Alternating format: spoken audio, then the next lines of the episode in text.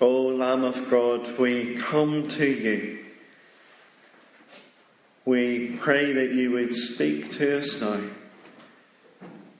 We pray that you would move our hearts to love and worship. We pray this in Jesus' name. Amen.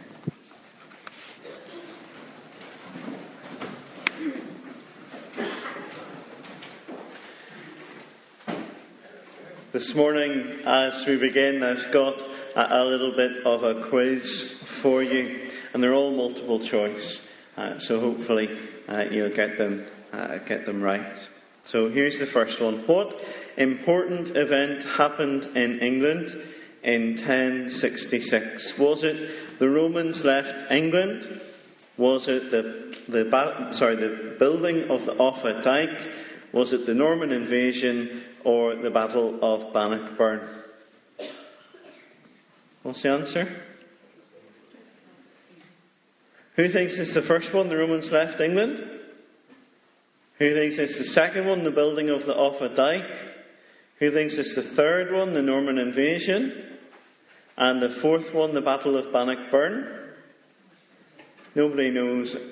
Nobody wants to have a guess. Alan, you're the only one answered it and you're the only one that got it right. Well done, top marks. Gold star for you. Here's the next one. This is easier. True or false? True or false? The Union flag comprises of four crosses, one for each part of the United Kingdom. Who thinks it's true? Who thinks it's false? Now that's probably there's one here. How many crosses? Three. St. George, St. Andrew, and St. Patrick. So that's false. So it is. And here's the final question Who appoints life peers in the House of Lords? Is it the monarch? Is it the Prime Minister? Is it the Speaker of the House of Commons? Or is it the Chief Whip? Who thinks it's the monarch? Who thinks it's the Prime Minister? Who thinks it's the Speaker of the House of Commons? Who thinks it's the Chief Whip? Who hasn't a clue? Lots of hands? Okay. Uh, Blaney, you got that one right. It is the monarch, the Queen, who appoints life peers uh, to the House of Lords. Now, what's the point of those questions? Well, they're all the sort of questions that you're asked in the Life in the UK test to gain British citizenship. So if someone comes from another country and they move to the United Kingdom and they want to become a British citizen or a British subject, then they have to sit the test with those kinds of questions. There are 24 multiple choice questions in 45 minutes. And to pass, you have to get 75% correct. I don't know how we would have done this morning, maybe. There is a practice test online, so with some fear, um, I had a go at it, um, but thankfully I don't have to give up my passport just yet. I got 100% on it. So I did.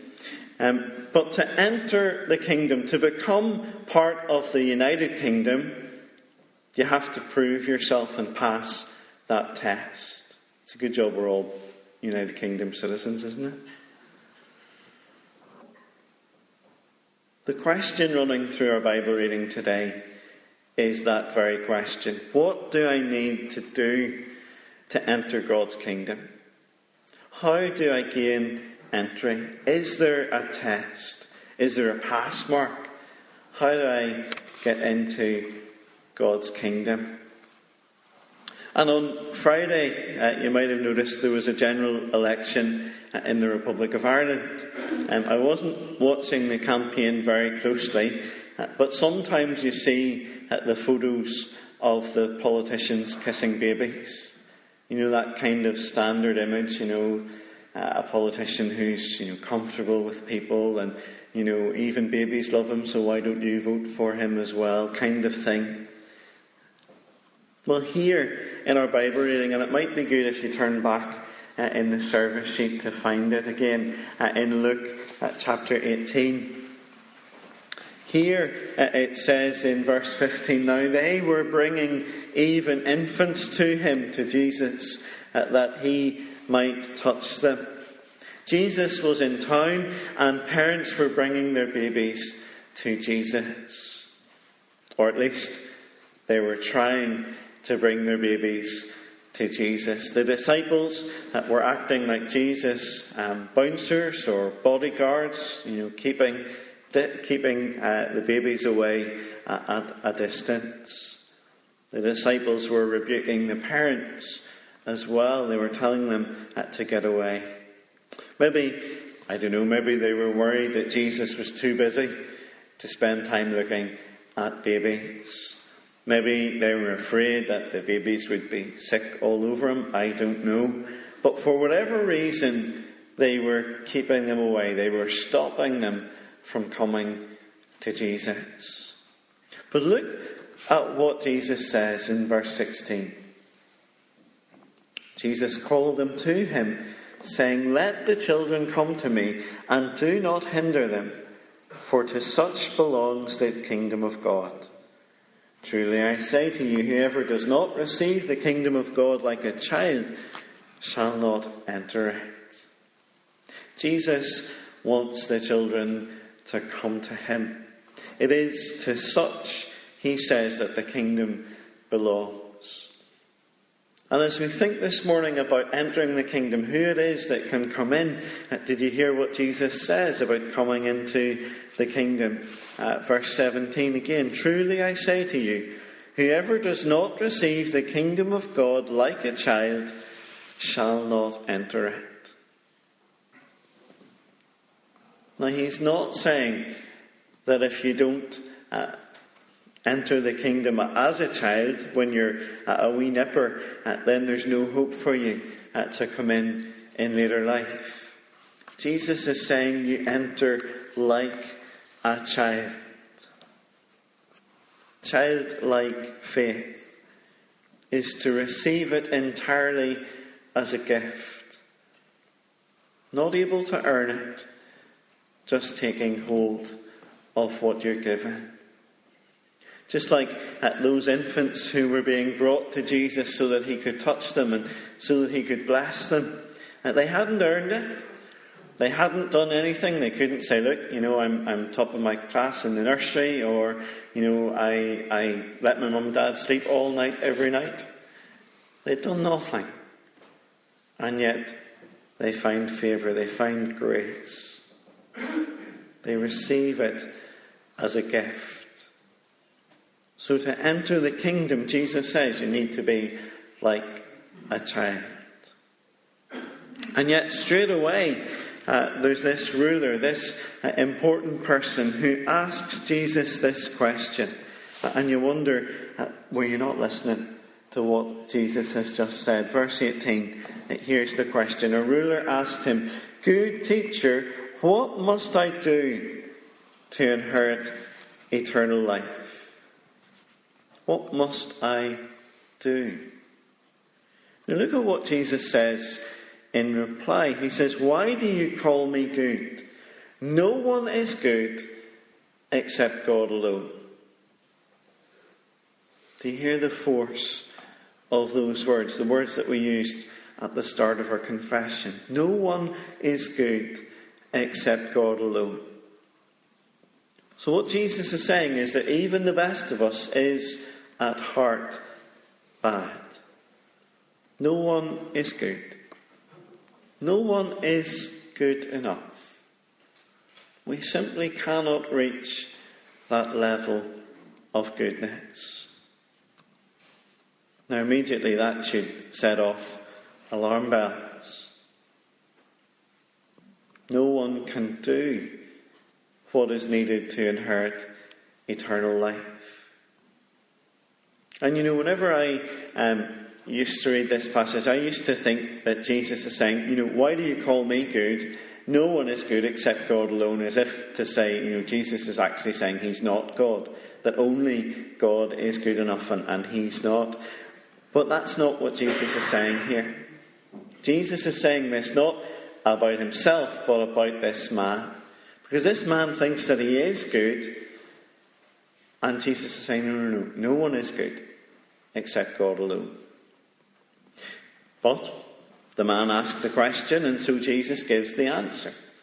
Here it is. Here's what you need to do to make it to heaven by your own effort. Verse 20.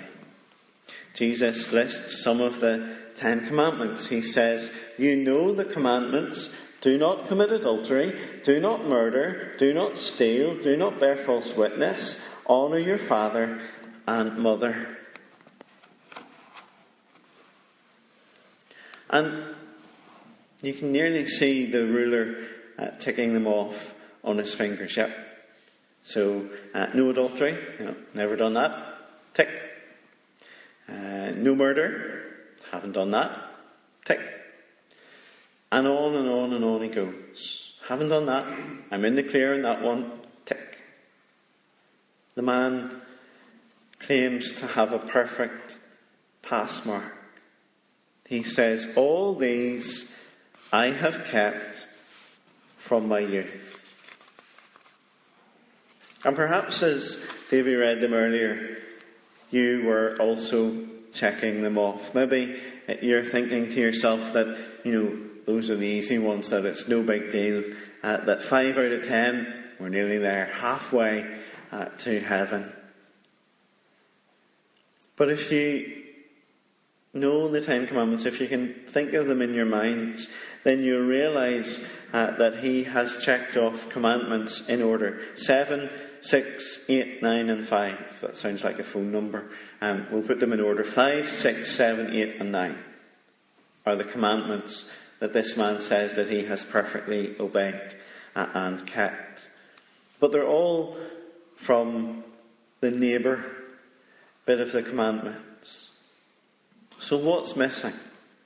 What are the ones that Jesus hasn't mentioned yet? Well, they're the ones to do with God and coveting, number 10. But 1, 2, 3, and 4 are missing. So, look at what Jesus says. He doesn't uh, directly quote the commandments and say, right, what about number 1? How are you doing with it? Instead, he says, at verse 22 One thing you still lack. Sell all that you have and distribute to the poor, and you will have treasure in heaven. And come, follow me. One thing you lack. Here's all you need to do. This is it. Just do this, and you'll be grand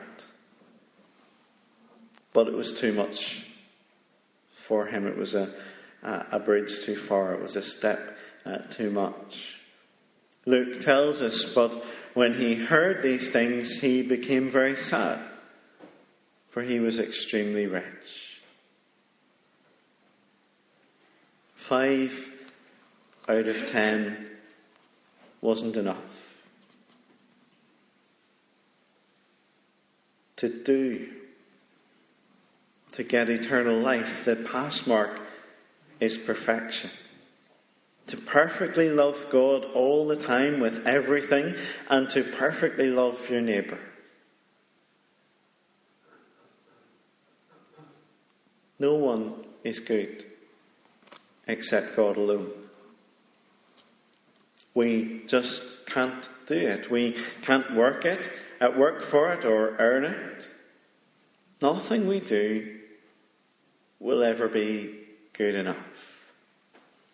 And that's why Jesus says what he says to expose this man's worship, not of God, but of money. Even our best days aren't good enough. And there's a, a wee saying that I heard uh, when I was wee uh, that helps us here. I wonder if you've heard it. Nearly never cleared the sheugh. Nearly never cleared the sheugh. If you're jumping over a ditch, you want to be sure that you make it to the other side because if you nearly make it, you end up covered in sheugh water. You haven't quite made it. And that's what Jesus is saying here. That if we attempt to live the perfect life, and even if we nearly make it, if we, if we observe nine out of the Ten Commandments, we've still sinned. We've still not made it. We'll still have failed. Now, just in case we missed uh, what was happening here, Jesus makes it even clearer. He says in verse 24 uh, how difficult it is for those who have wealth to enter the kingdom of God.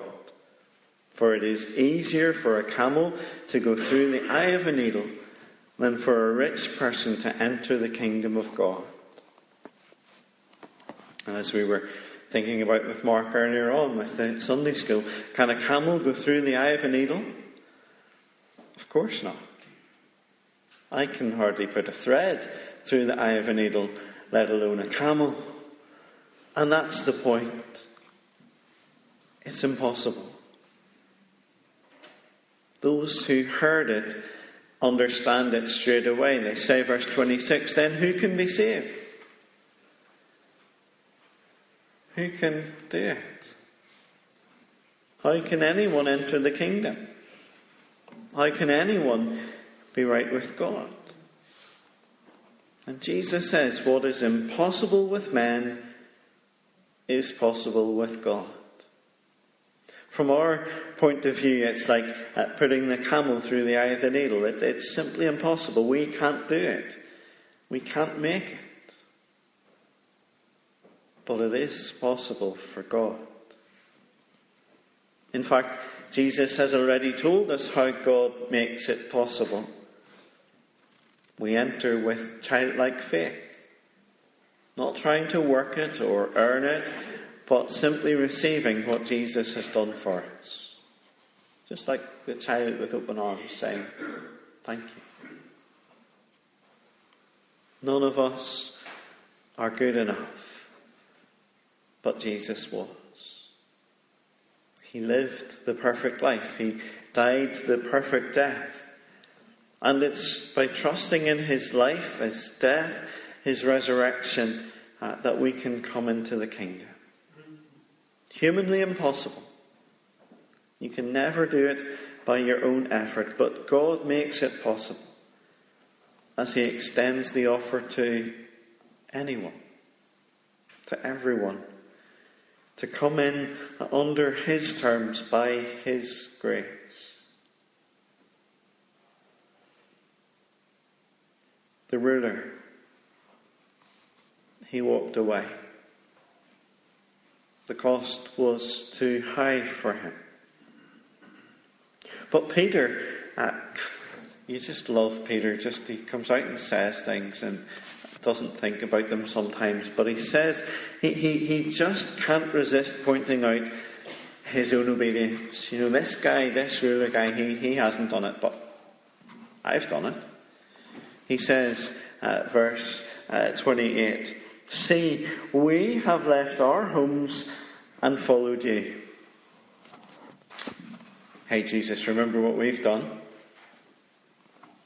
We've followed you. We've left things behind. And it is possible that God will call us to give up things in order to follow Him. But Jesus reminds us that He is worthy, that He is worth it. Look at how He ends the passage. You see, whenever we give up, we find that we receive far more back.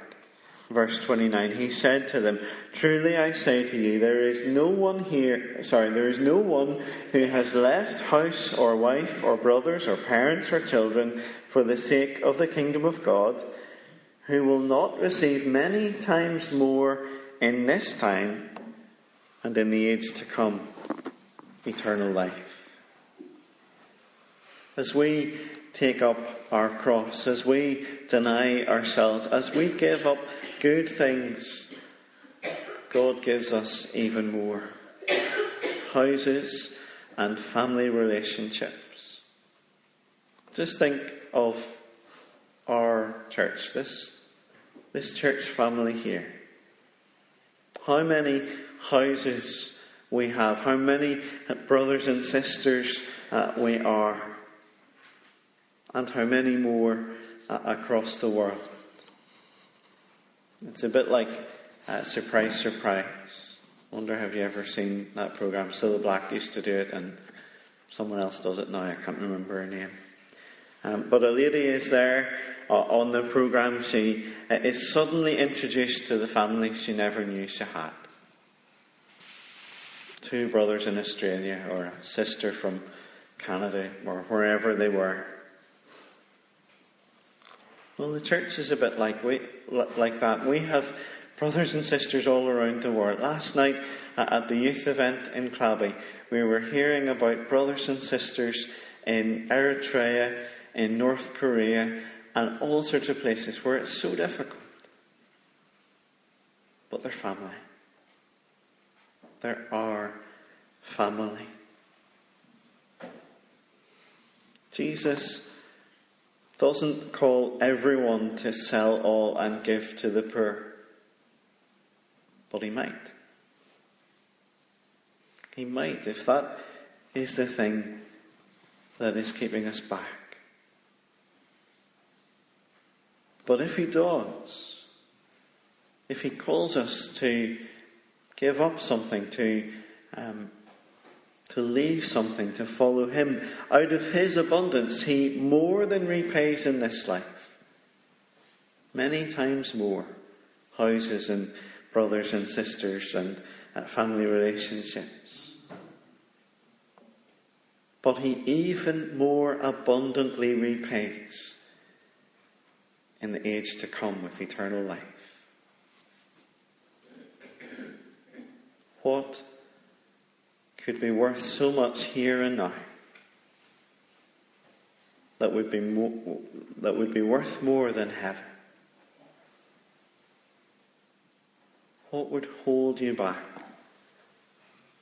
from trusting in Him? In the age to come, eternal life how do we obtain that life? How do we enter the kingdom? Not by tests or past marks or performance. Jesus says, No one is good except God alone. But because God is good, He provides a way. He makes it possible at what is impossible for us through the Lord Jesus and it's a free gift to be received with childlike faith. Let's pray.